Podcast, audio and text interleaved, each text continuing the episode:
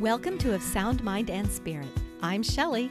And I'm Lisa. We're sisters walking together on a journey of faith. We're not perfect. And we definitely don't have all the answers. We're inviting you to walk with us as we explore ways we can better know and grow in our faith together. together.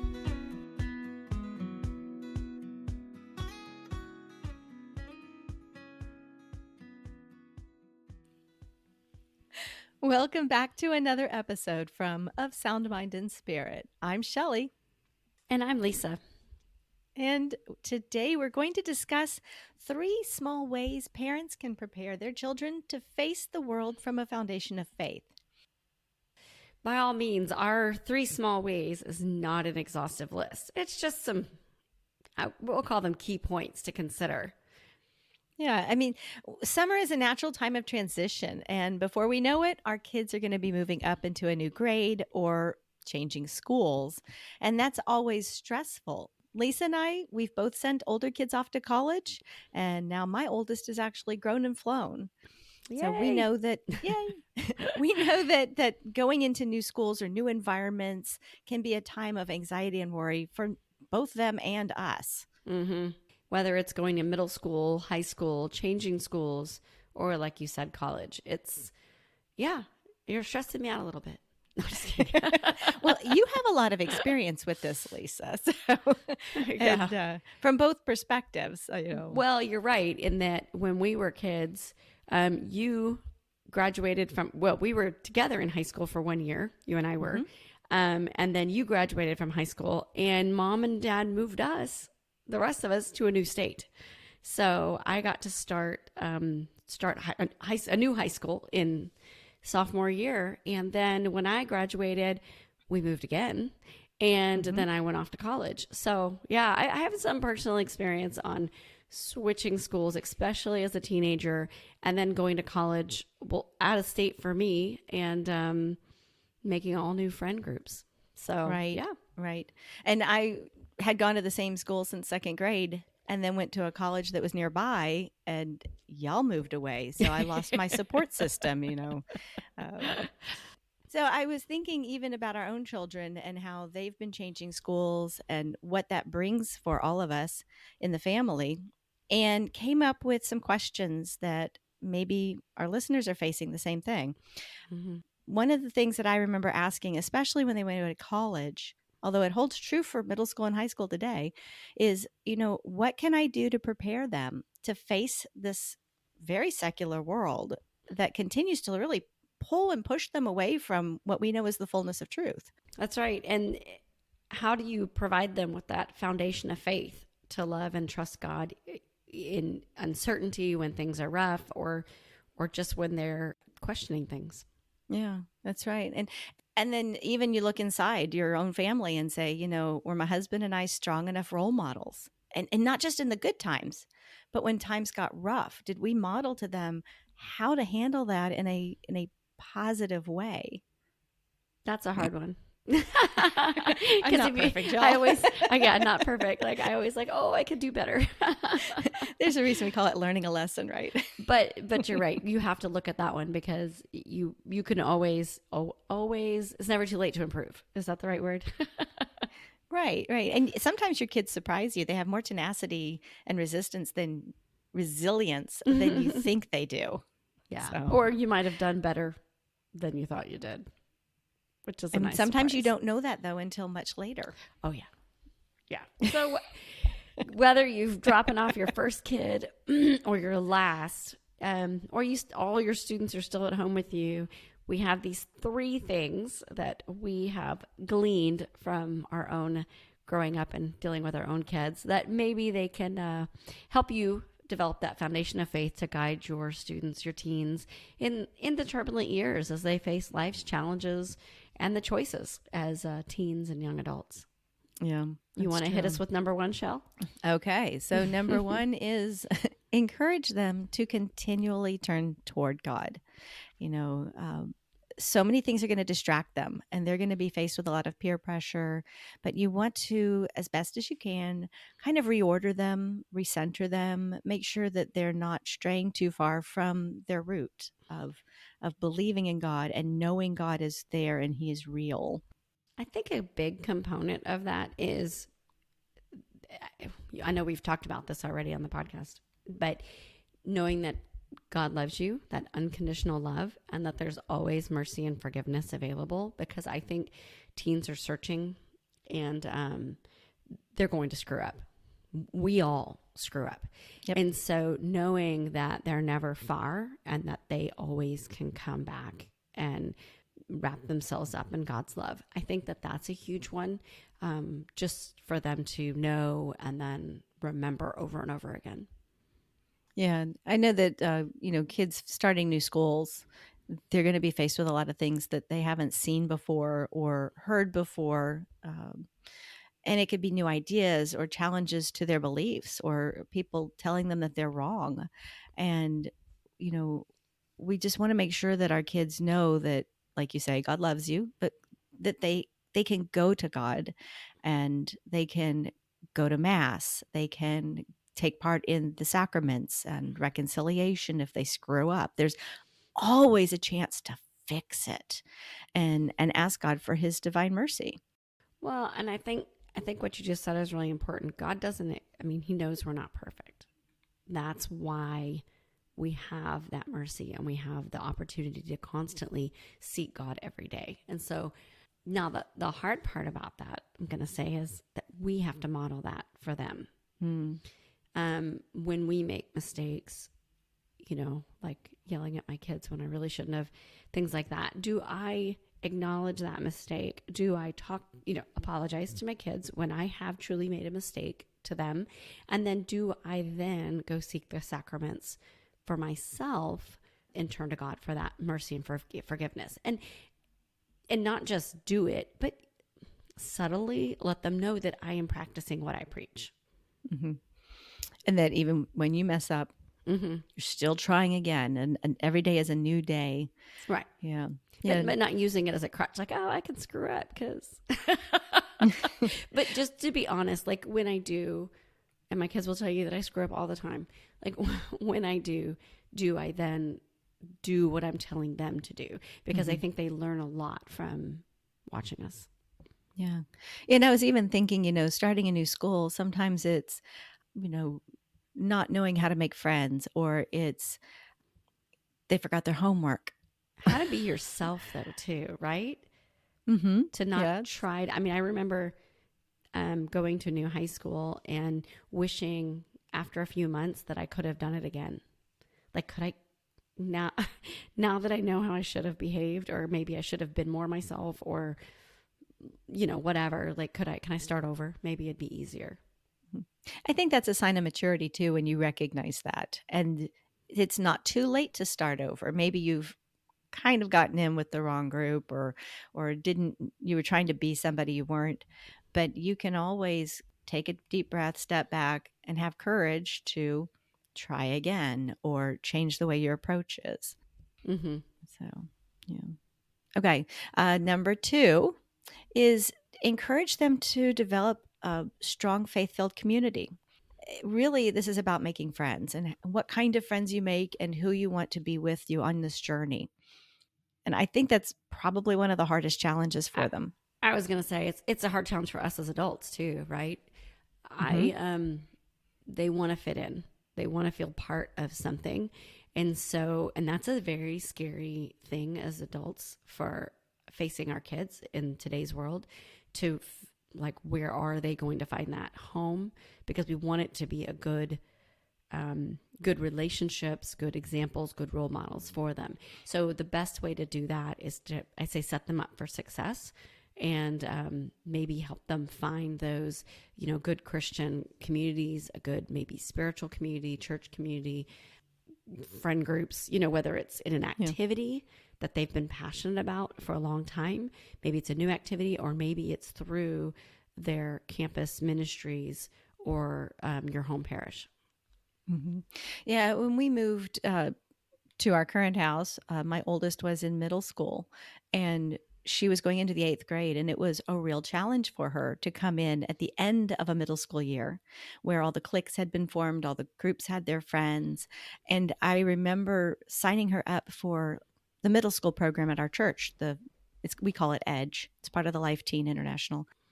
And that's where she finally made real friends. At school not so much. She was at a not a zoned campus. She was at a special campus. And i remember getting a phone call from the assistant principal and they said she was eating lunch all by herself. She had no one to eat lunch with. And it was through somebody how do i phrase this it was through somebody at the the edge program her middle school church program who knew somebody who introduced her and then she found a friend and, and believe me, I was I'd been praying a lot for it. but she finally made a friend, and that friend actually was zoned to the high school they actually went to. So it worked out. And then when she transitioned into high school, she had friends already there because she'd made those friends from her middle school faith formation class. Mm-hmm. And that was huge. Mm-hmm. Well, I know like my oldest went away to college and she um, made connections in her dorm because they were a, a small, I forget what they call it, like living, I don't know, some sort of living group. When she went away to college, she found friends. Uh, she went to the to the local church. She went to the Catholic group there and uh, joined a Bible study. They had a freshman entering freshman into college Bible study group, and and they they stayed together for all four years. But through that, she um, they went on conferences. They they did retreats and things like that. And so it's it's been a good home for her to start out school. Mm-hmm. Every time that I've been working with middle school or high school kids, either my own or at the church, I remind them that who you surround yourself with is going to affect who you are. And you want to be around people that build you up and you in turn build them up. And that you're going to make those friends and find those friends in places where you have like things in common. And in school, often, especially going into a new middle school, those are your extracurriculars. If you like to sing, you're going to make friends in choir. If you go to high school and you're in FFA, you're going to make friends in those classes because you'll have similar interests. You want to find friends and be a friend that's going to challenge each other. And so um, I think that was a really important tip because going into sixth grade, you and I were talking about this before we started recording, that you go in from maybe um, elementary school where you have five or six really good friends. You all go to the same middle school, and suddenly the friend group shifts because mm-hmm. you're all going through the same thing. You're you're all trying to redecide who you are and what you're interested in, and and that's okay. And we have to support and love our kids through that. Mm-hmm. Middle schools, middle school is a rough, rough time for I think almost every every kid. Mm-hmm. Yeah, one of the one of the things I had under this because it is hard, and there are times that your your kids become friends with people with other kids who you really wish they weren't maybe mm. hanging out with so much. Um, so one of the things that um, I would encourage is helping them find new friends and that sounds that's really hard to do but one of the ways you can do that is give them opportunities to participate and serve in areas where there are other um, families or kids that you might want to help them gravitate towards does that make sense so like mm-hmm. um, like at our parish, they do middle school, like a camp for middle schoolers, and the high schoolers get to volunteer. And so for us, that's been a way because the, I, I, think the high schoolers have more fun, honestly, you know, being the leaders and all that. So, you know, helping them have that social environment, helping out with vacation Bible school, maybe, you know, if they have a praise and worship group to help sing or play music.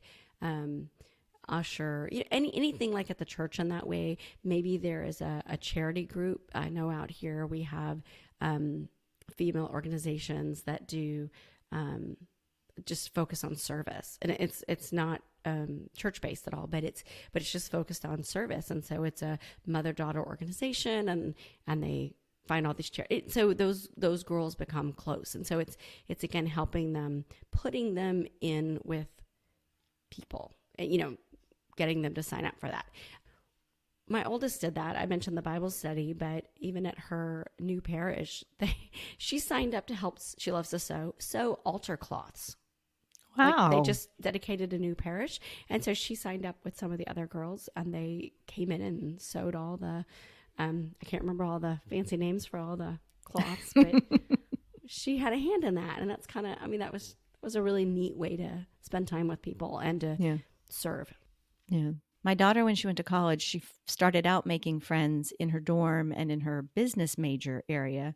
And the friendships weren't really forming into a solid positive relationship. I reminded her of the story of going into middle school and finding friends in Edge. And that's when she started going back to, she'd always been going to church, but that's when she started getting involved at that student organization level. And that is where she has found the friends, the majority of the friends that she is really strong with today. She still has a few from the other, but Mm-hmm. But she really found it when she joined the women's chorus and she found leadership in that organization as well. And she did multiple things over the two or three years that she was involved. But those that's where I really see her staying friends today. All right. We ready for number three? Yes, I think so. Okay. Number three is going to sound very simple, but it is very powerful. and number three is simply prayer. Father Patrick Peyton says the family that prays together stays together. And I find it hard to pray as a family, but I think it's important that we introduce and encourage our children to pray and to remember they're not alone. Even when it feels like the whole world is against them, they can always, again, turn to God and pray for the strength or whatever it is they need at that moment. Mm-hmm. And I would say you can start simple with um, prayer before meals. In our family, not only do we pray before meal, but then we also add special intentions. And so it yes, our food gets very cold, but we but we also add in our special intentions at that time. That's a really simple way to if you're having dinner together to go ahead and um, have that prayer time. I like that you do that. I have not done that. Um, usually we're doing that blessing before meals and then diving in. So we've had we've had I, I guess like seasons of life where we've added a few things, but not like what you just described. I really like that. I might try and like adopt that in our family too. Just, just be wary. They might be like, uh, my food's getting cold.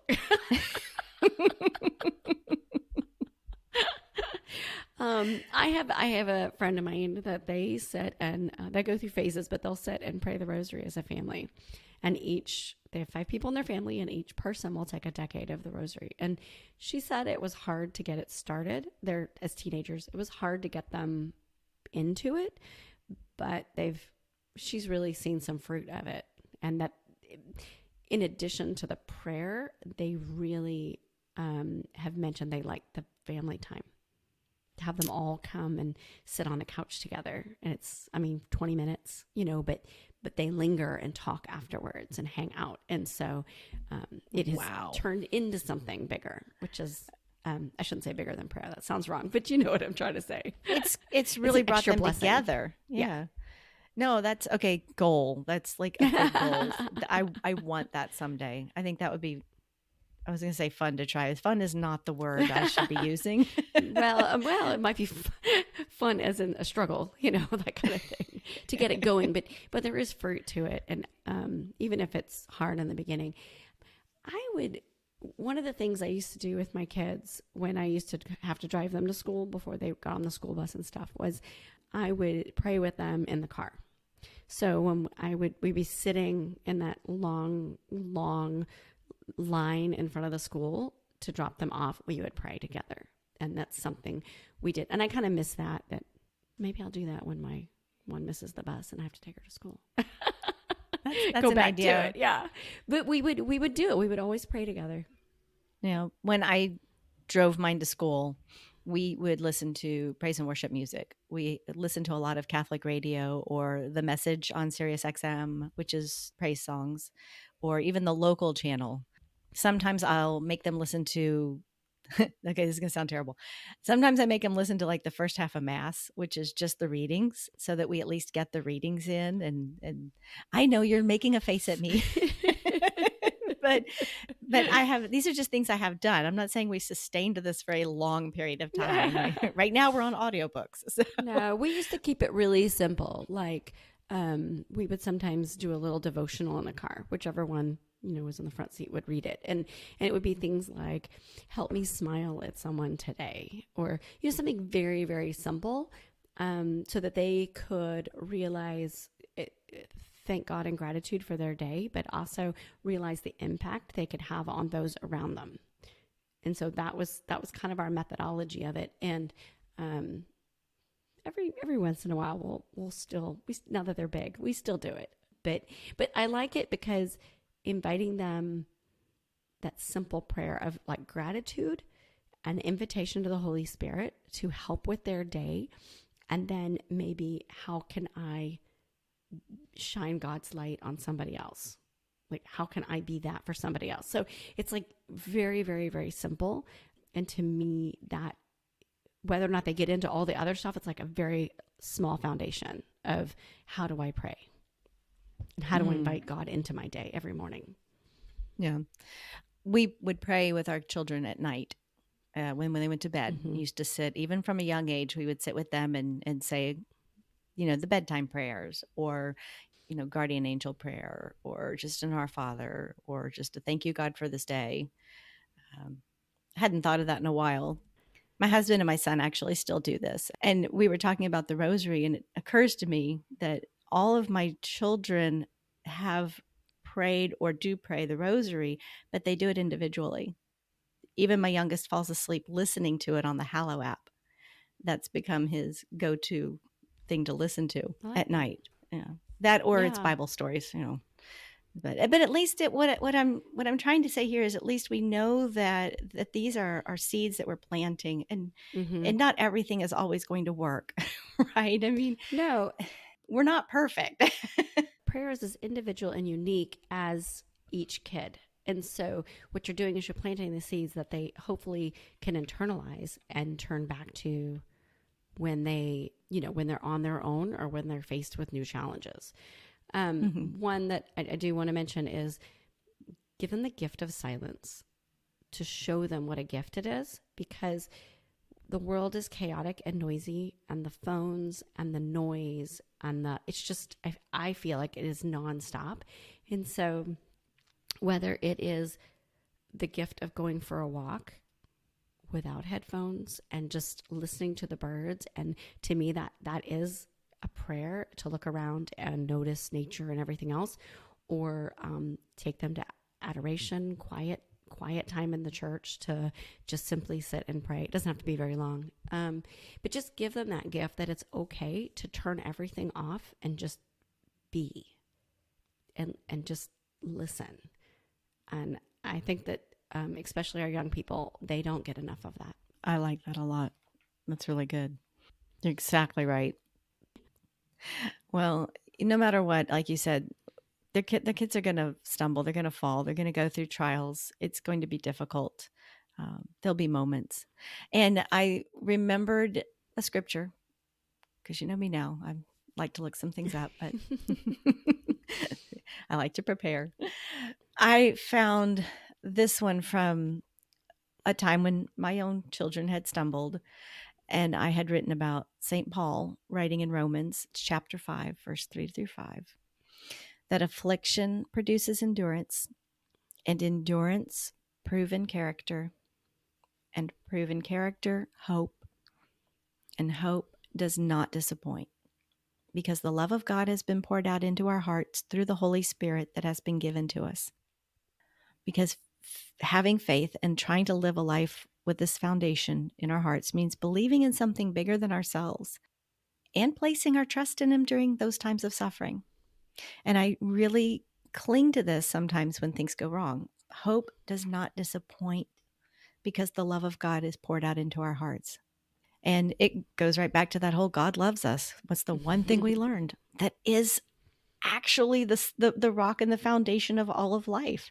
God mm-hmm. loves us. God loves you So, so anyway, I guess what we're saying is if you've got kids that are preparing to face a new school or new beginnings, maybe they're transitioning, we want to remind you to encourage them to turn toward God, to build and seek positive faith communities and strong friendships in those, and teach them and remind them to pray, especially when they're feeling lost or alone, that they are not alone and they can have that friendship with God. And a reminder for us as parents that we do these things and that we pray always. They are going to stumble, and there are times that it's going to be pretty rough. But we are faithful and we continue to pray. We'd like to know what your concerns are or what's worked for you, especially if you have older kids or they've already faced these kinds of, of transitions and challenges. We're always learning and growing too. And we both have kids still moving into new schools in the next few years. So drop you drop us a line and let us know.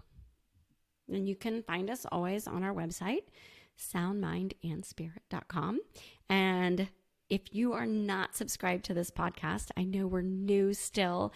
Find us. You found us. You're listening. So hit that subscribe button. And if you could be so kind and leave us a review, we're hoping you love it and you'll leave us a five star. But um, we will take almost any review at this point. But leave us a review because that helps other people find us and gives us a little extra oomph to keep going. So to know that you're out there listening to us and that you hopefully like what we're doing. So, all right, Shell. All right, we'll leave everyone else to it. Y'all go out and have a wonderful day. Thanks.